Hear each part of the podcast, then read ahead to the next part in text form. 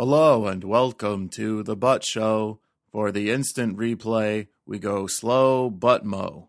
I'm Daniel Butt, and on this episode, I'm going to tell you what I know about naps.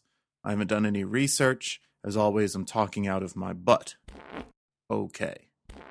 Naps are distinguished from real sleep in two ways the amount of time spent asleep and the time of day when you fall asleep and wake up. As we all know, the average adult should sleep real sleep for seven to eight hours during the nighttime. Maybe this is from when good old Jimmy Fallon comes on TV at 11:30 to a respectable 7:30 wake up time or conking out after Final Jeopardy at 8 and waking up at like 5 because the early bird needs that worm. For a nap to be a nap instead of restless sleep, it has to be an unbroken session of no more than two REM REM cycles. REM stands for rapid eye movement, not revile every Michael Stipe, mm. and it's what happens in true, honest, deep sleep.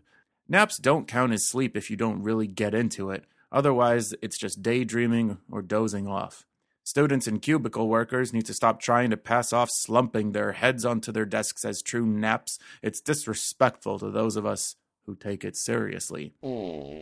Anyway, a nap perfectly timed to only one REM cycle is called a power nap. This is because pulling this off is a power move, really showing your body who's boss.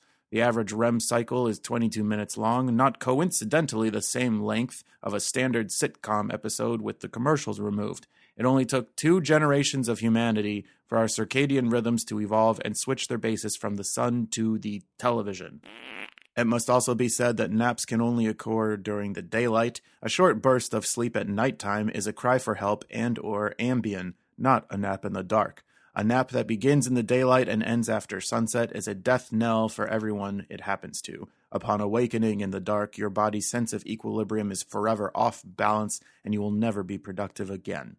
House cats are the only other animals associated with napping. The average house cat spends 80% of its day asleep, broken out into neat 45 minute intervals. In between these naps, cats awaken to fulfill their basic needs and subtly destroy one thing belonging to their owners. A cool slang term for death is taking a dirt nap. There's one thing we can count on the next generation to do, it's to spend their energy on making the mundane just a little more exciting. And that's all I know about naps. This episode of The Butt Show was produced by me, Daniel Butt, with additional help from Lacey Chic. To submit a topic for a future episode or to listen to previous episodes, go to thebuttshow.com.